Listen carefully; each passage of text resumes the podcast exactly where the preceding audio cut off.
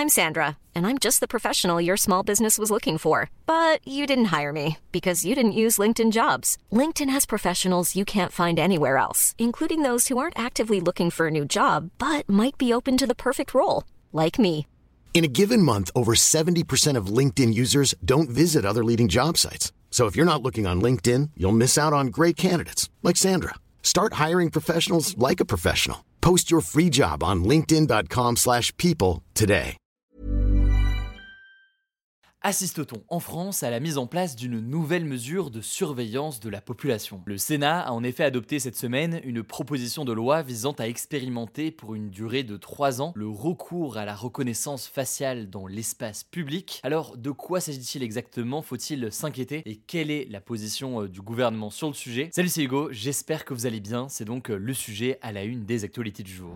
Alors on en avait un petit peu parlé il y a quelques mois lorsque le Parlement avait adopté euh, un texte de loi concernant la sécurité lors des Jeux Olympiques à Paris en 2024. À l'époque, les députés et sénateurs avaient décidé d'autoriser l'utilisation de caméras intelligentes dans certains cas précis pour analyser des images et pour détecter par exemple des mouvements de foule, etc. Mais en l'occurrence, pour cette loi concernant les Jeux Olympiques, il n'était pas question de reconnaissance faciale. Là, en l'occurrence, vous l'aurez compris, le Sénat veut aller encore plus loin. Les sénateurs ont en effet adopté cette semaine une loi qui permettrait de tester la reconnaissance reconnaissance faciale pour une durée de 3 ans en France, et ce donc bien au-delà des Jeux Olympiques en matière de temps et en matière de lieu aussi, puisque ce serait partout en France. Alors de quoi parle-t-on précisément? C'est peut-être la première question, vu que j'en suis conscient. Le sujet est pas mal de technique. En fait, le premier élément dans cette loi, c'est la possibilité d'intégrer la reconnaissance faciale sur des images en direct. En gros, ça permettrait de repérer une personne recherchée à partir d'images en temps réel. Alors ce serait pas possible dans toutes les situations. Ce serait en fait pour les services de renseignement dans le cadre de la lutte contre le terrorisme ou alors pour la police dans le cadre d'enlèvement d'enfants ou alors pour identifier euh, des suspects dans des affaires de criminalité qui seraient euh, particulièrement graves. Par ailleurs, ce serait pas non plus une autorisation euh, tout le temps et sans limite. En fait, pour chaque demande, une autorisation devrait être délivrée par le Premier ministre ou alors par un procureur et ce sera valable que pour 48 heures. Mais tout de même, eh bien, ça pourrait permettre donc d'avoir un suivi en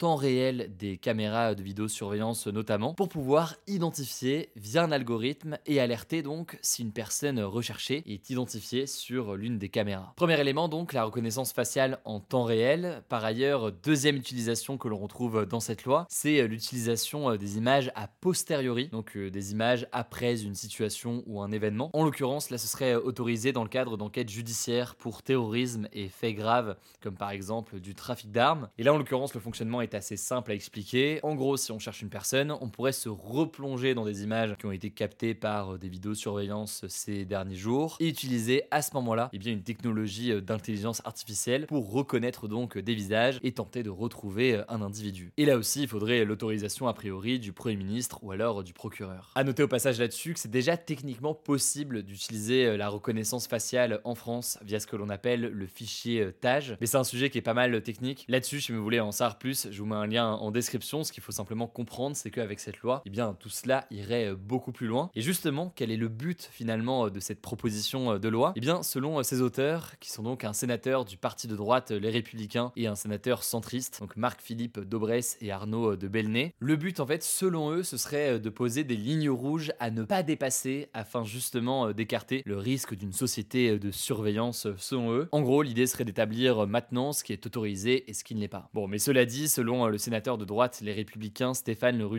dont le parti donc soutient cette proposition de loi. On ne peut lutter contre les délinquants et contre les terroristes du 21e siècle avec des outils désuets et obsolètes. Autrement dit, il y a clairement pour la droite un enjeu de sécurité euh, selon eux. Mais euh, vous l'aurez compris, on en reparle après. La gauche, de son côté, a voté contre en dénonçant un risque de surveillance de masse. On revient là-dessus juste après. Bon, l'une des choses qui interroge quand même pas mal déjà, c'est la question du timing, enfin, ou même parlons français, du calendrier de cette proposition. En effet, ce vote au Sénat intervient au moment même où l'Union européenne tente en ce moment d'établir un règlement et des règles sur l'intelligence artificielle à l'échelle européenne. Et par ailleurs, eh bien, l'Union européenne songe à interdire la reconnaissance faciale en temps réel dans l'espace public. Le Parlement européen vient d'ailleurs aujourd'hui de donner son feu vert ce mercredi pour mettre en place une régulation et une interdiction de la reconnaissance faciale en temps réel. Ça va donc dans le sens contraire de ce que souhaite le Sénat. Or, eh bien, si à l'échelle européenne il y a une telle décision qui est confirmée et qui est prise, eh bien, elle devra être appliquée à l'échelle française. Autrement dit, il faudra observer tout ça. Par ailleurs, au-delà du calendrier, il y a des questions concernant évidemment les libertés individuelles dans ce climat déjà très tendu. Typiquement, est-ce que l'usage de la reconnaissance faciale aurait pu être utilisé lors de manifestations si la police jugeait que la situation était dangereuse? De la même façon, est-ce que la reconnaissance faciale aurait pu être utilisée lors de manifestations écologistes, comme par exemple les manifestations qu'il y a eu il y a quelques semaines à Sainte-Soline contre les méga-bassines On en avait parlé dans le format des actus du jour. Typiquement, là, certains politiques avaient parlé d'éco-terrorisme ou de terrorisme écologique dans le cadre de ces manifestations. On pourrait donc imaginer dans une telle situation que le gouvernement autorise l'utilisation de la reconnaissance faciale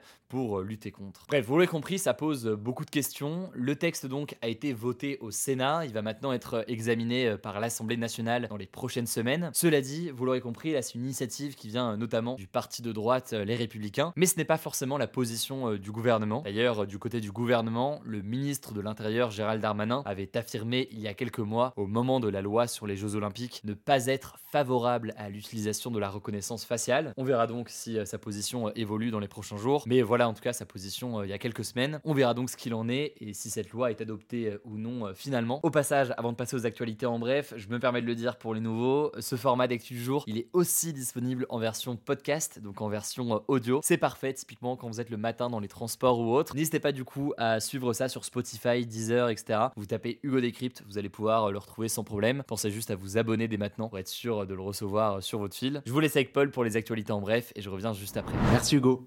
Salut à tout le monde. Première info, c'est un chiffre. Deux tiers des nappes phréatiques ont un niveau de remplissage bas ou très bas, en dessous de la normale. C'est ce qu'a annoncé ce mercredi le ministre de la Transition énergétique Christophe Béchu. Et il parle du coup d'inquiétudes très vives. En effet, les nappes phréatiques, ce sont ces poches d'eau douce sous la terre. Elles sont censées se remplir l'hiver et pouvoir être utilisées l'été comme réserve d'eau potable et aussi comme réserve pour l'irrigation en agriculture. Et donc cette situation, ça fait craindre cet été une sécheresse encore pire que l'an dernier. Et d'ailleurs, à l'heure actuelle, il y a déjà une quinzaine de départements qui connaissent des restrictions d'eau alors que l'été n'a même pas commencé. Alors la situation n'est pas la même selon les régions, et les régions dans lesquelles il y a le plus d'inquiétude sur le niveau des nappes phréatiques, c'est notamment le long du Rhône et aussi autour de la Méditerranée. Et alors ça, ça peut paraître paradoxal parce que ce sont des régions où il y a eu des pluies conséquentes au mois de mai, mais ces régions paient en fait le manque de pluie cet automne et cet hiver, parce qu'au mois de mai, eh bien les pluies s'infiltrent beaucoup moins dans les nappes phréatiques. On continue avec une deuxième actu, c'est là aussi une inquiétude au sujet du climat. Des températures anormalement élevées sont enregistrées en ce moment en mer Méditerranée et dans l'océan Atlantique. C'est le cas notamment aux abords de la France. En Méditerranée, les températures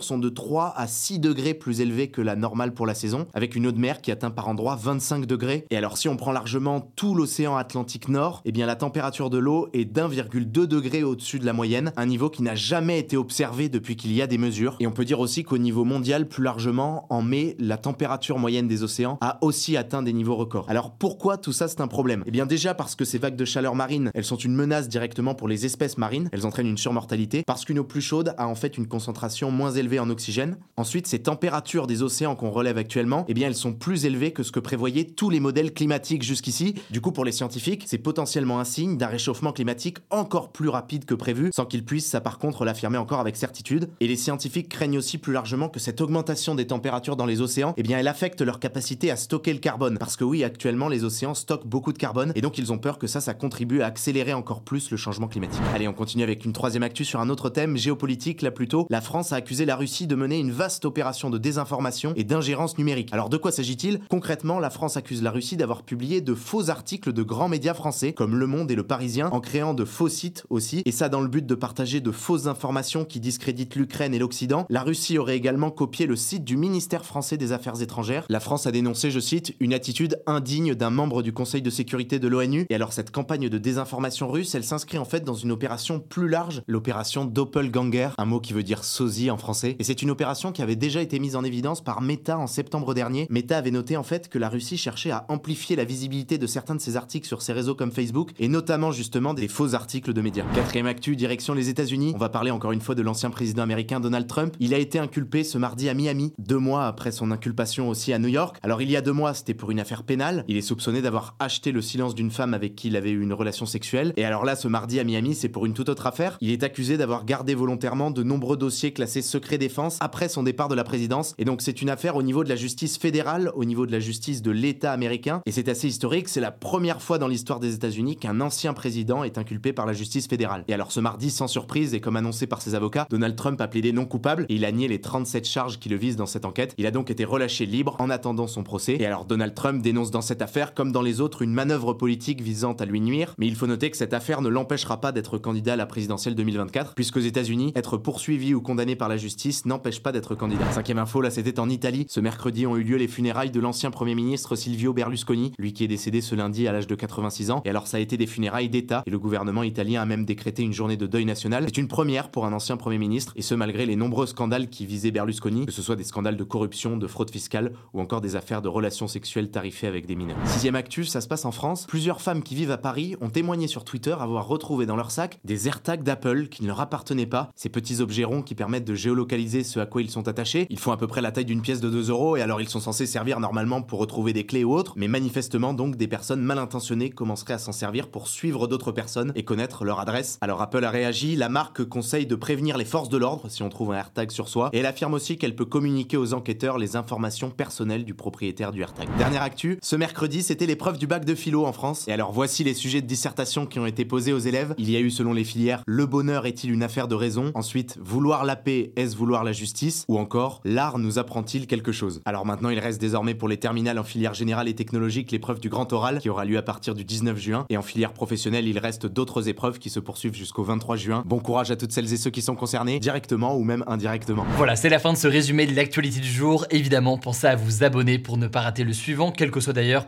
l'application que vous utilisez euh, pour m'écouter. Rendez-vous aussi sur YouTube ou encore sur Instagram pour d'autres contenus d'actualité exclusifs. Vous le savez, le nom des comptes, c'est Hugo Décrypte. Écoutez, je crois que j'ai tout dit. Prenez soin de vous et on se dit à très vite.